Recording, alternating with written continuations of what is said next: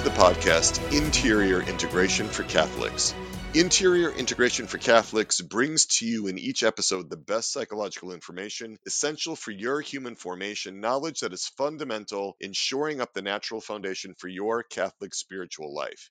In this podcast, we confront the tough questions we Catholics have in our day to day lives. We confront head on the struggles that we have in the natural realm, the psychological difficulties that keep us and those we love fully loving our Lord and Our Lady in a deep, personal, intimate way. And we deal with these difficult, demanding issues for one primary reason to free us to love God our Father, Jesus our brother, the Holy Spirit, and our Mother Mary more and more over time. This podcast helps you focus inward on your interior integration to help you bring together the different parts of yourself into unity and harmony with God. Together, we are on a journey toward deep transformation in our mindsets, our heart sets, our body sets, a radical transformation at the core of our being so that our souls can one day enter into contemplative union with God. I'm clinical psychologist Peter Malinoski, and I am your host. This podcast is part of Souls and Hearts, our online outreach at soulsandhearts.com, which is all about shoring up our natural foundation for the Catholic spiritual life, all about overcoming psychological obstacles to being loved and to loving God and our neighbor. This is episode 55. It's released on February 15th, 2021. It's the seventh episode in our series on sexuality, and it is the first one on pornography. It's titled Why Catholics Use Pornography.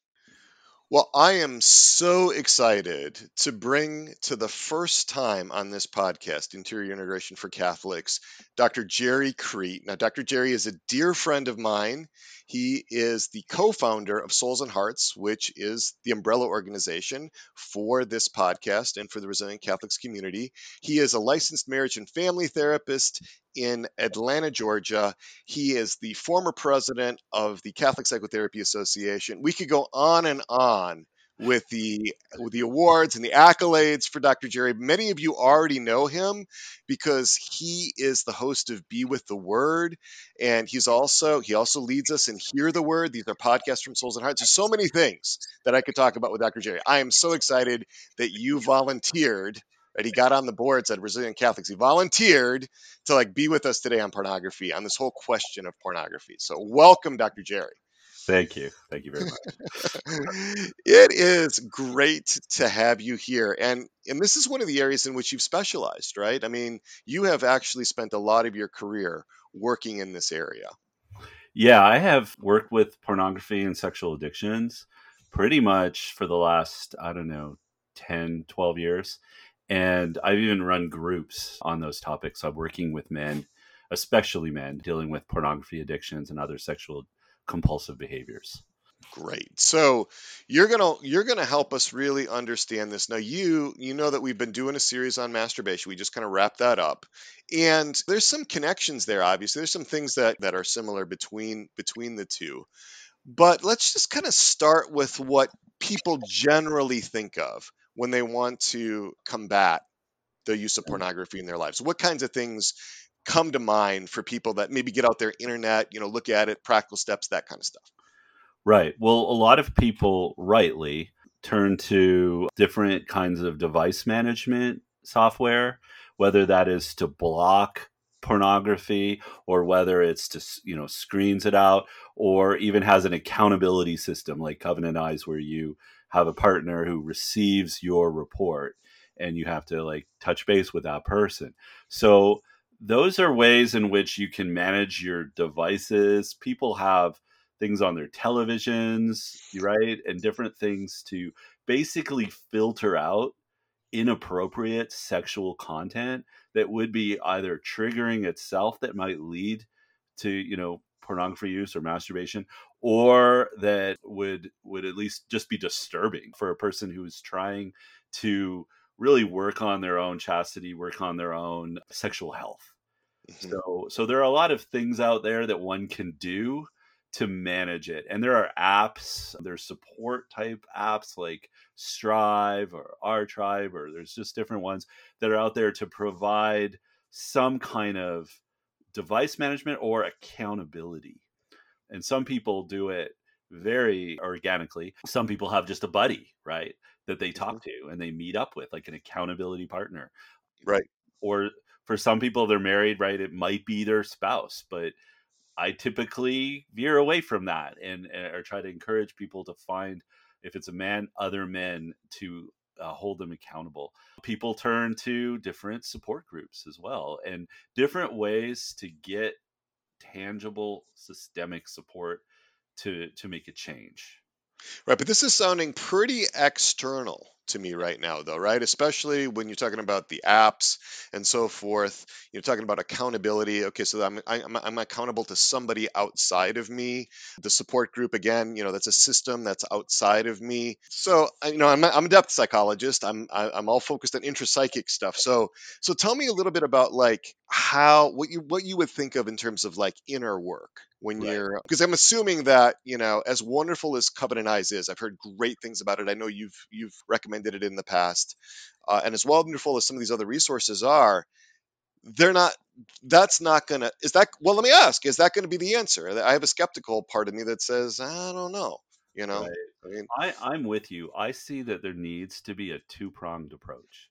Okay. I think that there is some just behavior management that needs to happen especially when it comes to an addiction. So, in other words, if you're like an alcoholic, you simply can't have alcohol in your house. You simply should not go into a bar. You simply have to have a plan in place for certain social occasions, especially at the beginning when you're at the you're just starting out in in recovery. So it would be the same thing with pornography whether it's full blown addiction or whether it's just a problem, you know, recurring problem. But nevertheless, having some behavior modification, environmental changes in place, like maybe it's things like, hey, we have a rule where we leave the phone all of our phones are in the kitchen at 8 p.m. and onwards or something like that and everyone in the family does it so there's there's those kinds of things but what you're getting at is is the second prong and that is really getting at the root where does this problem come from? You know where did it start? What's going on? How did this behavior how was this behavior at one time an answer to something profoundly important to the person? And when you get at that and you, you're starting to do the inner work right? You're starting to explore what where those needs come from why they're there and and so on. Sometimes you can't get there or aren't willing to do that kind of inner work either say with therapy before you've done maybe you've gone to a support group or you know where you start to realize oh hey other people struggle with this. I'm not alone. Or whatever. Things that will help combat the initial shame that might prevent a person from going deeper even in even if they're at a point where they're in therapy. So um Right. So so you're saying that the pornography is not the only problem. You know, that's that there's something deeper going on here. Absolutely. And I think that corresponds really well with everything that you've been going over in the masturbation sections is sometimes what we think of as the problem isn't really the the problem per se. One way that I would look at this is to say it's a particular combination or a cocktail of things that are coming together at the same time. And one of those is simply the material itself. So the material itself is working on the brain in a very specific way. In other words, our brains, let's just say I'm going to focus on men for this, although women also struggle with pornography and pornography addictions at times, and it's a little bit different and similar. But if we just if I just look at men, our brains are hardwired to notice another person like a female who's attractive. There's certain things that are just hardwired in, in visually. And so there is a, a biological response if a if, if one views certain pornographic material. So so there's something there that's just biological. But that alone doesn't usually result in an addiction by itself right uh, right. What what comes at it that's really important that's added to it is the fact that the response or the stimulus, whatever one receives, is meeting some kind of unmet need. So, in other words, if I have an unmet need that is related to, say, attachment, right? Uh, I have some kind of attachment injury. Maybe it's you know um, in childhood. It could easily be, and often it's some kind of childhood injury or loss or neglect or trauma, what have you. But it, but there's an unmet need. So if my unmet need is to be seen, right? Okay. And if that's my unmet need, then I am going to look for something. And I'm not necessarily even conscious, right, that I'm even doing this, but I'm going to be looking for something that helps me feel seen.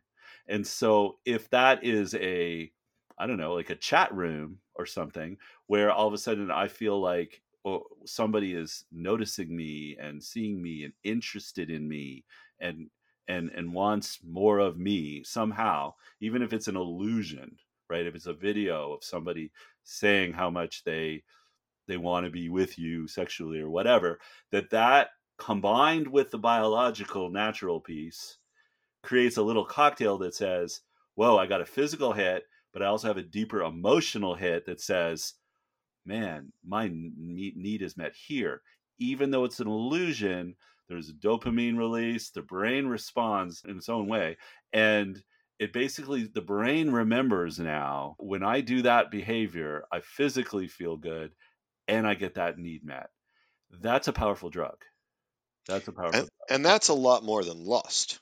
I mean, what I'm hearing you say is that that this is much more than the vice of lust. Yeah, I would love. I find the lust is an interesting word, and could even spend time on that word because um, I honestly I'm going to use an example here. Um, in the Bible in the Old Testament, like David, right? When he was lusting after uh, Bathsheba, right?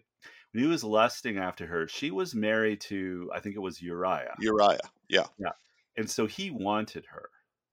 Okay. And he even did an action to put Uriah in danger to get killed so that he could have her. Right. So I think that's really different than simply seeing, say, a beautiful woman and having a sexual response. And I think sometimes people mistake those because I don't call it lust that you had a response. I think that's right. human. Whereas and and and and maybe we've got to manage that a little bit, right? And yeah, put yourself in the position where you're um, having that response constantly, but you can't avoid it, especially in our world. But the difference is if you're David and you lust after her, then there's an obsessive thinking. I have to have her. Why? We don't. I don't know that we know what his unmet needs fully were. There It'd be an interesting thing to explore and look at, but that he was willing to take actions to lust, to to have her, to possess her. Right? He was willing to take actions to possess her, to meet his own unmet needs. Right? And that is lust and so to, to differentiate so if a person is looking at pornography or behaving and acting out in some sexual way then there's it's taking actions to possess something to meet one's need right? It's not just oh i noticed that you know jogger walking by. That alone isn't in my mind anyway quite the same as what we're talking about here Right. So there's a distinction in philosophy between uh, the first moral act or the first act and the second act. And the first act is that sort of spontaneous, you know, it's not bidden by the will, it's not under the control of the will and the intellect. The moral comes in, the moral aspects come in in the second in the second act, right? Where you, where you take some kind of action or there's some kind of omission, right? So, you know, the the experience like you're talking about of the stuff that's hardwired, we see a beautiful woman, you know, there's an immediate response. It's what we do with that that right. would that would make the difference morally.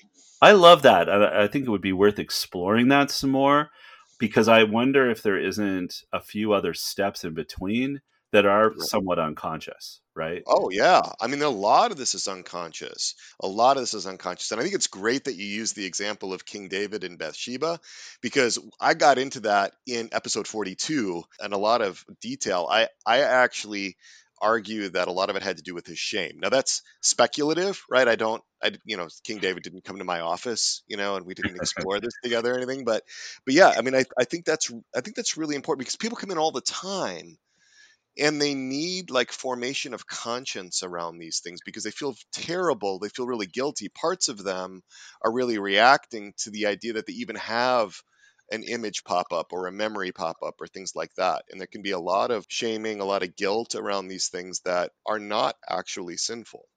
Right.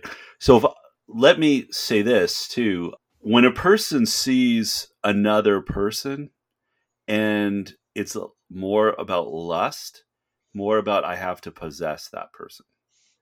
Even if it's a casual thing, there's a difference between that biological response I was talking about and I have to have that.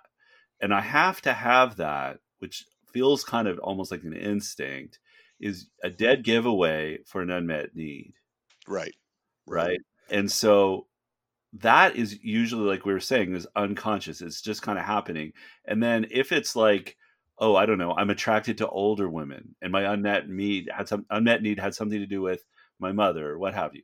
Well, the person might, before anything else, as this thought comes to their mind, be pretty quick to, I'm bad. Right. That was disgusting. Right. Or why did, you know, the shame.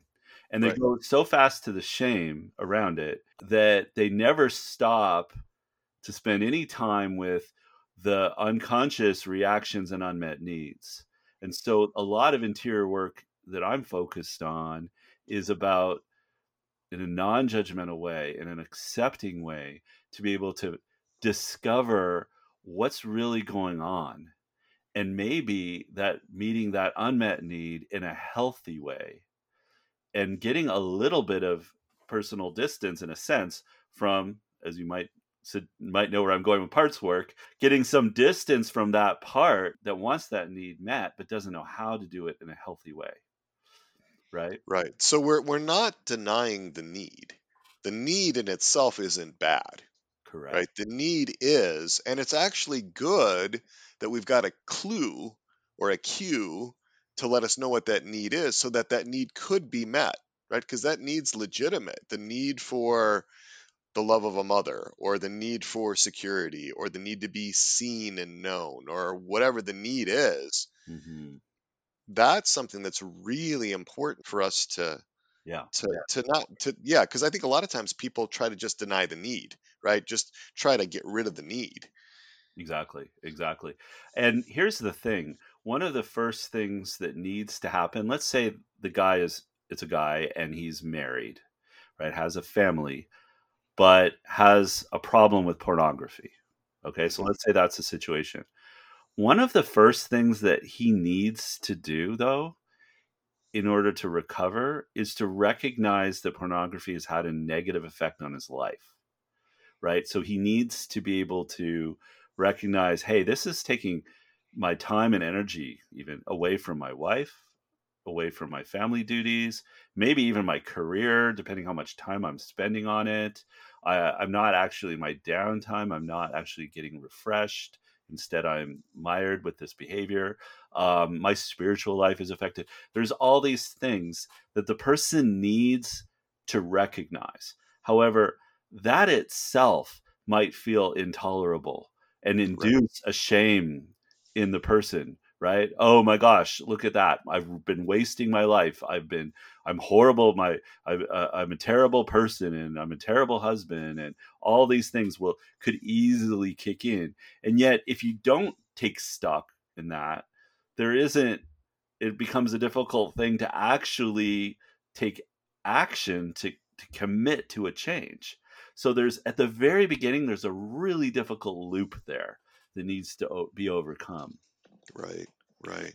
Um, sometimes, and that's why support groups are actually important because you can stay locked in that little cycle in your own head, and that can prevent you from taking any kind of action.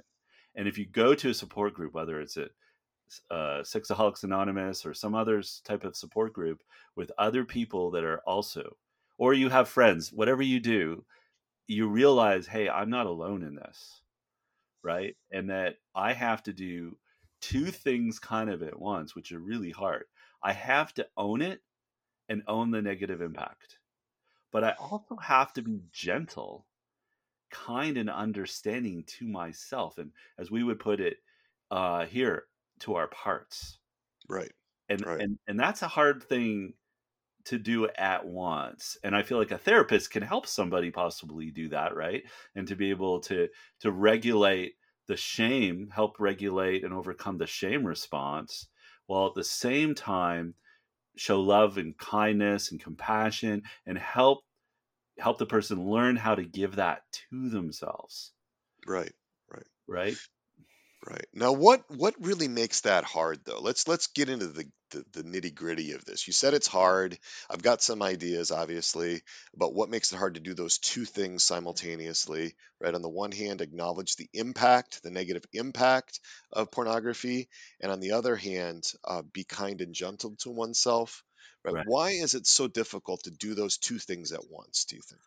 Well, I, I would see that as, and I think you would too, right? As competing parts, right? Yeah.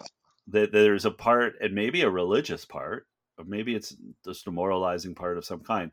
Let's just say, for the purpose of you know our audience, many of whom are Catholic, that it might be a very good Catholic religious part that cannot tolerate the existence of this problem, cannot tolerate the Yep. part that is acting out with pornography, right? Right. And so that part puts up a lot of resistance. So, and maybe even that resistance causes um, various parts to kind of shrink and just be overwhelmed and burdened with shame. Yeah, I mean, I I can I have seen parts where, you know, maybe shaming worked in the short run to ward off some some of this behavior. Maybe it was seen at one point as adaptive, you know, to shame to try to inhibit the behavior, right? Because shame has an inhibiting effect. But in the long run, shame, shame, shame, shame, all that shame piles up and it it it, it becomes a burden of its own that becomes unbearable. And you get you know pushback in the in the person's system other parts are like coming up and reacting against that so Yeah.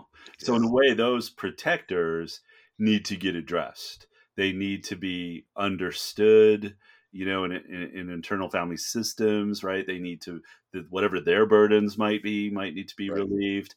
All of that needs to happen, or for any opportunity to actually approach the the part that is struggling, right? To be to to to actually getting insight into why, to ever be able to access and figure out what those unmet needs are.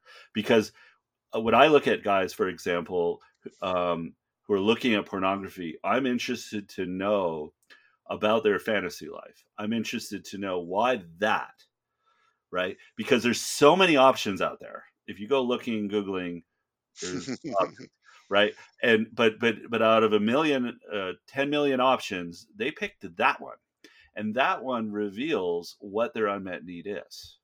Right? It, yeah it's that old, you know, uh, every man who enters a brothel is seeking the face of God. Every man that looks at pornography is looking to have an unmet need met.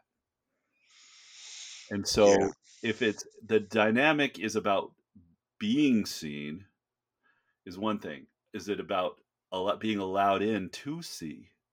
Is right it some kind of I feel like I have no power or agency in my own life, but in that fantasy, I'm powerful and strong and people want me, you know? So it's it's really important to get at what that is.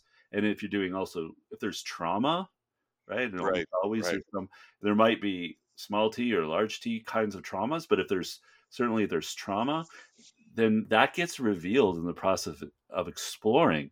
But there may be parts, like we were saying, protective parts, who don't want that trauma revealed. right so there's a part so what you're saying is that there's a part that looks at at the pornography as the answer Yes. right when that when that part takes over when it blends when it's now driving the bus right when it is when it is in charge that part's going to have these impulses to look at pornography because it, it believes that it actually that's going to meet the need it's trying to survive it's trying to become whole but it's using means that are just Yeah. um, that are really morally problematic and destructive in a lot of ways.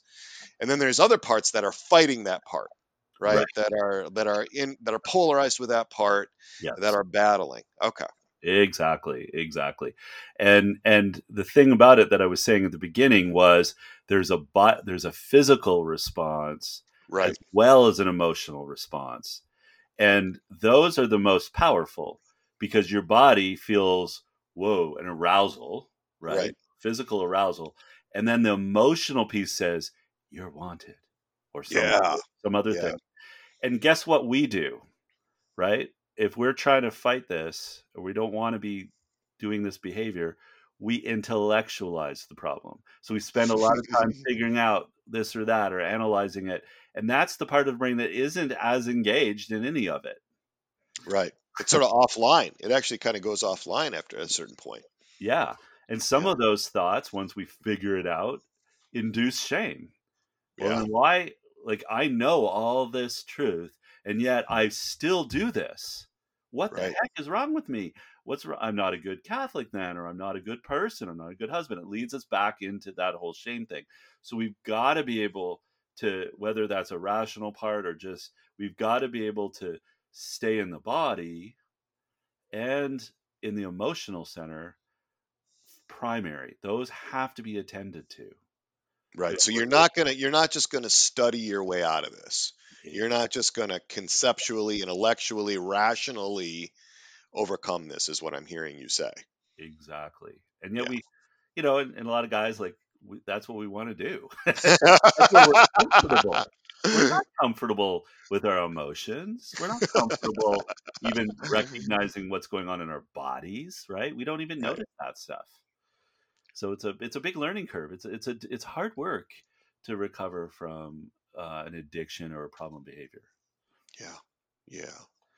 Yeah. Um, but I do think if you can get to a place where you can take responsibility and say, yes, this has uh, has had a negative effect in my relationships, my family, my job, my relationship with God, all of that.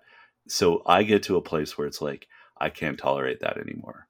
It's just not, this is not working.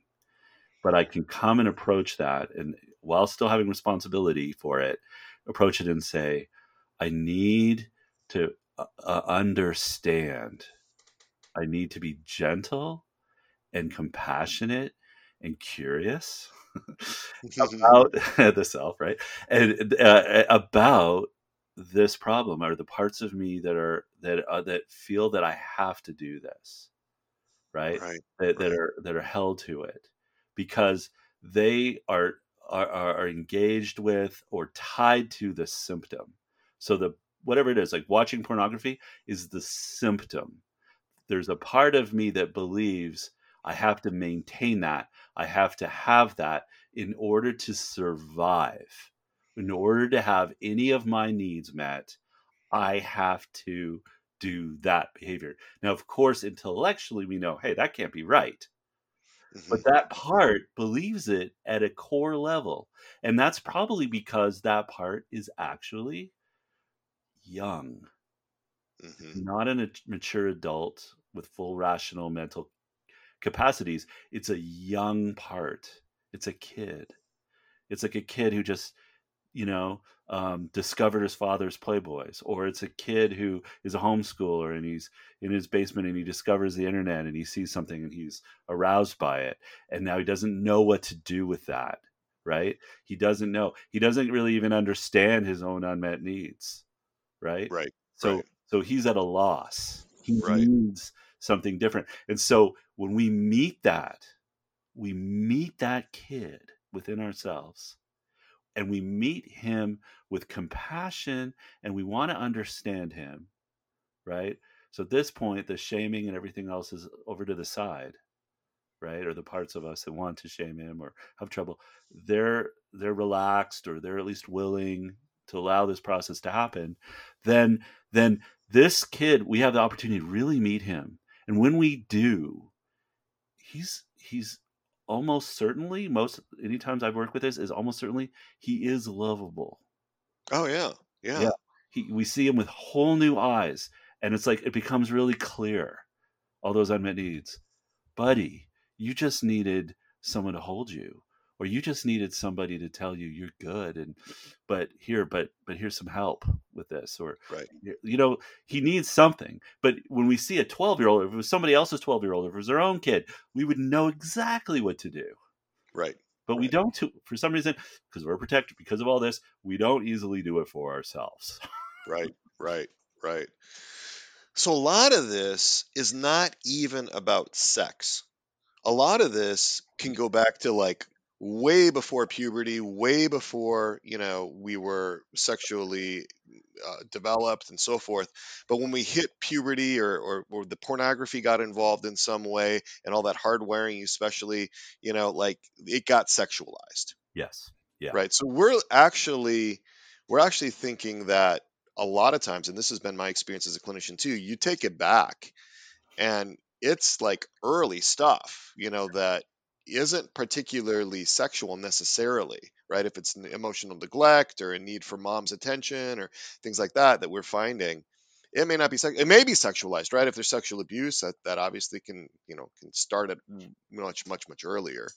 Yeah, yeah. I this is such a great topic. Um, I think it's interesting. I once many years ago, we'll go back to the '90s, was a I taught English. what's interesting in literature is that whenever there's a scene that actually has fairly overt sex, it's not about sex. Mm-hmm. And there are other scenes that don't have any sex, it's all about sex, right? so we learn like it's not what it seems. But but what that says to me is that our issues, our needs, our dynamics, whatever it is, is played out within a sexual context.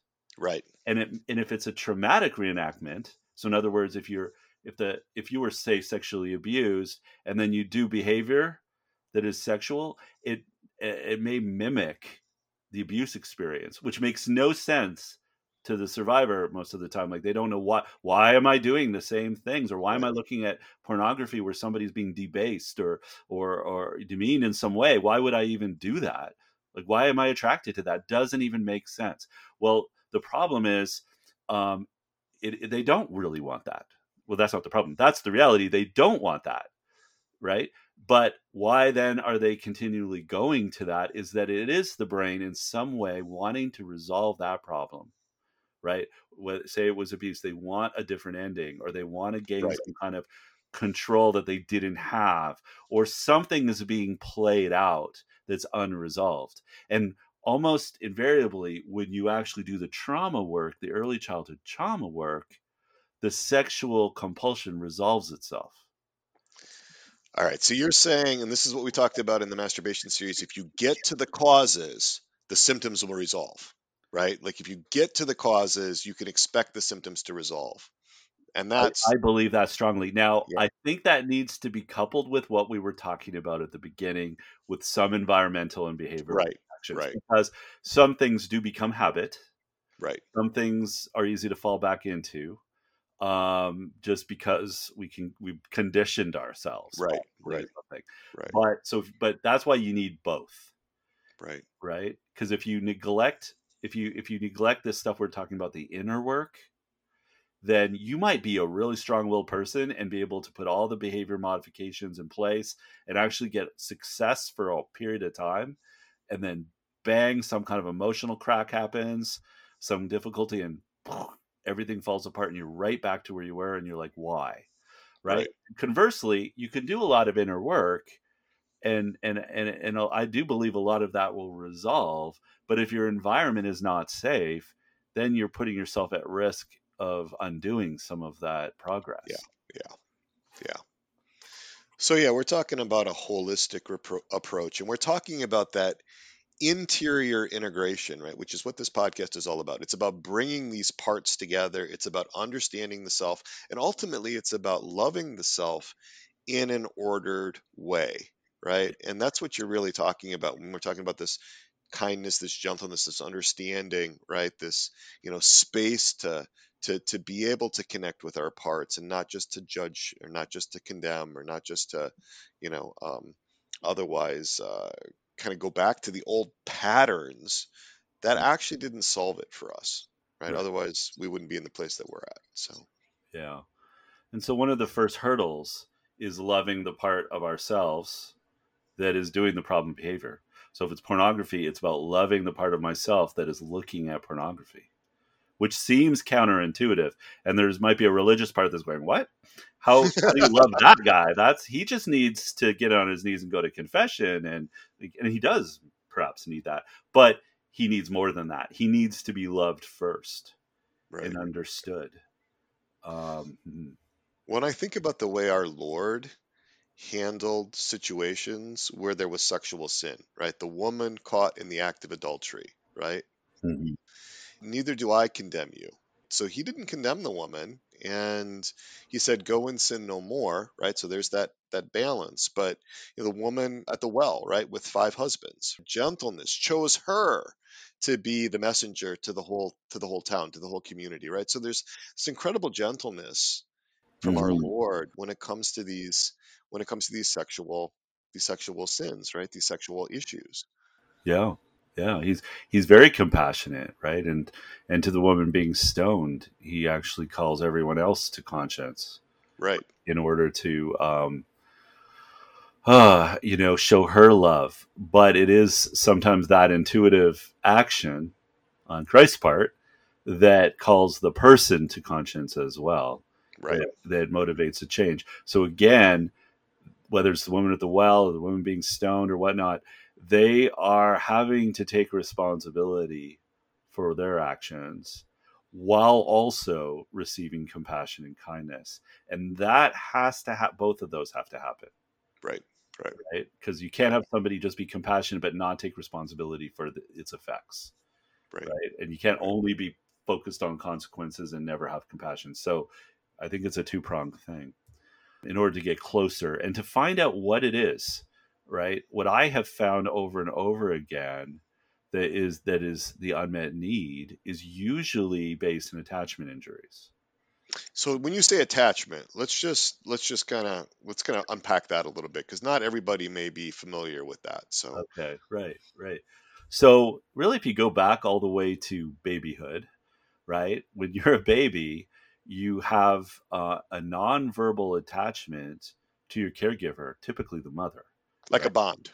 yeah a bond and Okay. it's it's it's we talk about the maternal gaze Mhm. so the idea that the baby is looking intently at the mother into her eyes and the mother into the baby there's this there's this nonverbal beautiful and powerful being seen right? Being seen and then seeing into the other. So there's a mutual powerful intimacy that happens early early on.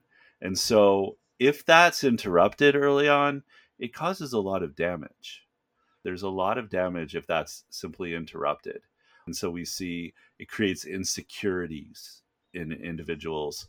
Um, but for a lot of us that might not be the case that it happens in in young infancy it might happen a little bit later in life where you feel generally safe and secure but then something happens that disrupts that. It could be some it could be something natural like a, a move or like something that happens in the environment like a, a, a war or a loss of income or a parent that becomes depressed or or hurt in some way or or a loss somebody dies it could be all these kinds of things in the environment it could be very relational it could be a parent who snaps who's angry or who you know in some way um, causes the child to feel unsafe and then all of a sudden the child has a sense that my world isn't what i thought it was i'm not very secure what do i have to do and so the doing becomes some kind of safety mechanism some kind of adaptation. And so that that child learns i have to hide i have to withdraw.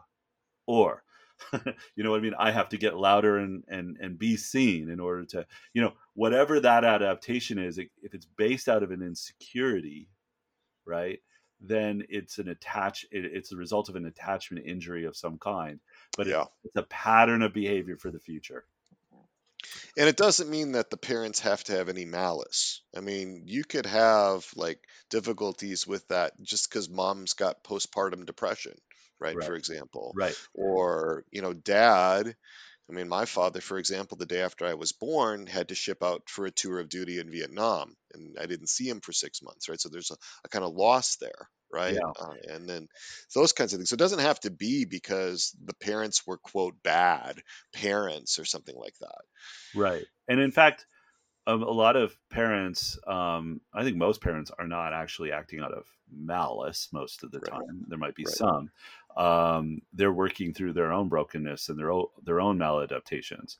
Right. And it's much later on when we become adults and have children, we realize that right? How, how hard for our own parents. So yeah, this isn't about blaming mom and dad. Really, it's not a very helpful thing to do that. Uh, it's just about re, you know reflecting on our humanity, our parents' humanity, and coming to it with with a level of understanding. That's our goal is to understand. And so when we understand that some injury has happened, right? Then part of the therapy becomes how can I give that part what it needs in a healthy way to have an perhaps an emotionally corrective experience so that part now can attach in healthier ways.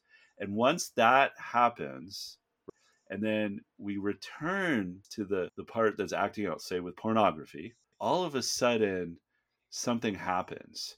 And the person is able to go, Oh, this is what I really need. this is what I really need. This and that. This is this is actually this is a whole. So now we're at that. Now we're at that juncture. I'm I'm a little mindful of the time here. Uh, and we're at that juncture where we start getting into what does therapy look like, Mm, right? I mean, yeah. we're getting into okay. So what does therapy look like, and and what does recovery look like, right? Because this doesn't just happen in therapy. This happens, you know, in other contexts as well. And I am super excited. So I'm going to ask you, will you come back, dear Dr. Gerry? of and do the do the therapy. All right, excellent, excellent. Now, I I want people to know that you actually have a whole course on this Mhm. at Souls and Hearts, right? Yeah. You have the the Be True course, and that is all about the discovery of pornography in a marriage, right? And and what happens then? How do you manage it then? And what, what's amazing about this course to me is that it's for the husband and the wife if they want to do it together, Yes. or it could be for either of them if the, the partner's not on board. Correct. Yeah. It's ideally suited for a couple.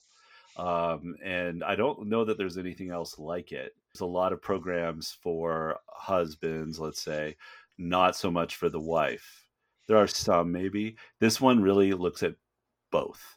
Of course, you could do it on your own if you if you want to. You'll learn a lot, but there's a lot of help with overcoming pornography. But there's also some real marriage a marriage approach. It's a, an approach on how to improve the marriage because what tends to happen in marriages is that we play out the negative insecure attachment cycles with each other. Hmm and then we turn to the pornography or whatnot as a way to to feel some kind of connection or to meet those needs. So what really helps for a couple is for them to start being real conscious about how to meet each other's attachment needs in healthy non-codependent but healthy loving connected intimate ways that have an have an effect of reducing the need to act out with pornography or any other negative behavior. Okay, so kind of getting again to those root causes and clearing up the misunderstandings because there's so much misunderstanding in marriages about this stuff. Like there's so many times, for Right. example, I've had women who are clients, wives of men, for example, who have used pornography and they feel terrible about themselves. They take in all kinds of messages that Mhm. they how how they, how they construe that, and this is a way for them to be included in that whole process as well. It's a beautiful thing if both the husband and the wife can unite around something like that too. Uh, Yes. Yeah. that's really that's really something. Um, so I am super excited that we're going to be able to do this again. Um, so we will continue with this in our next episode. We're going to get into in that episode what does recovery look like? What does the path look like when somebody is, you know, getting out of this? And it's more than just not looking at pornography anymore. It's not it's not just the behavioral aspect of this, but you're going to argue, I'm sure, that there's an emotional aspect to this, there's an attachment aspect to this, there's a relational aspect to this, and and maybe there's a biological aspect to this. Uh, so I'm super excited to, to to get your take on that. I am learning along with the rest of you because, like I said, Dr. Gerry is an expert in this, been a big focus of his career. And so we will be back with that. To wrap this up, Dr. Gerry, let's do this together. We'll invoke our patroness and our patron. Our Lady, our Mother, Untier of Knots, Pray for us. St. John the Baptist, Pray for us.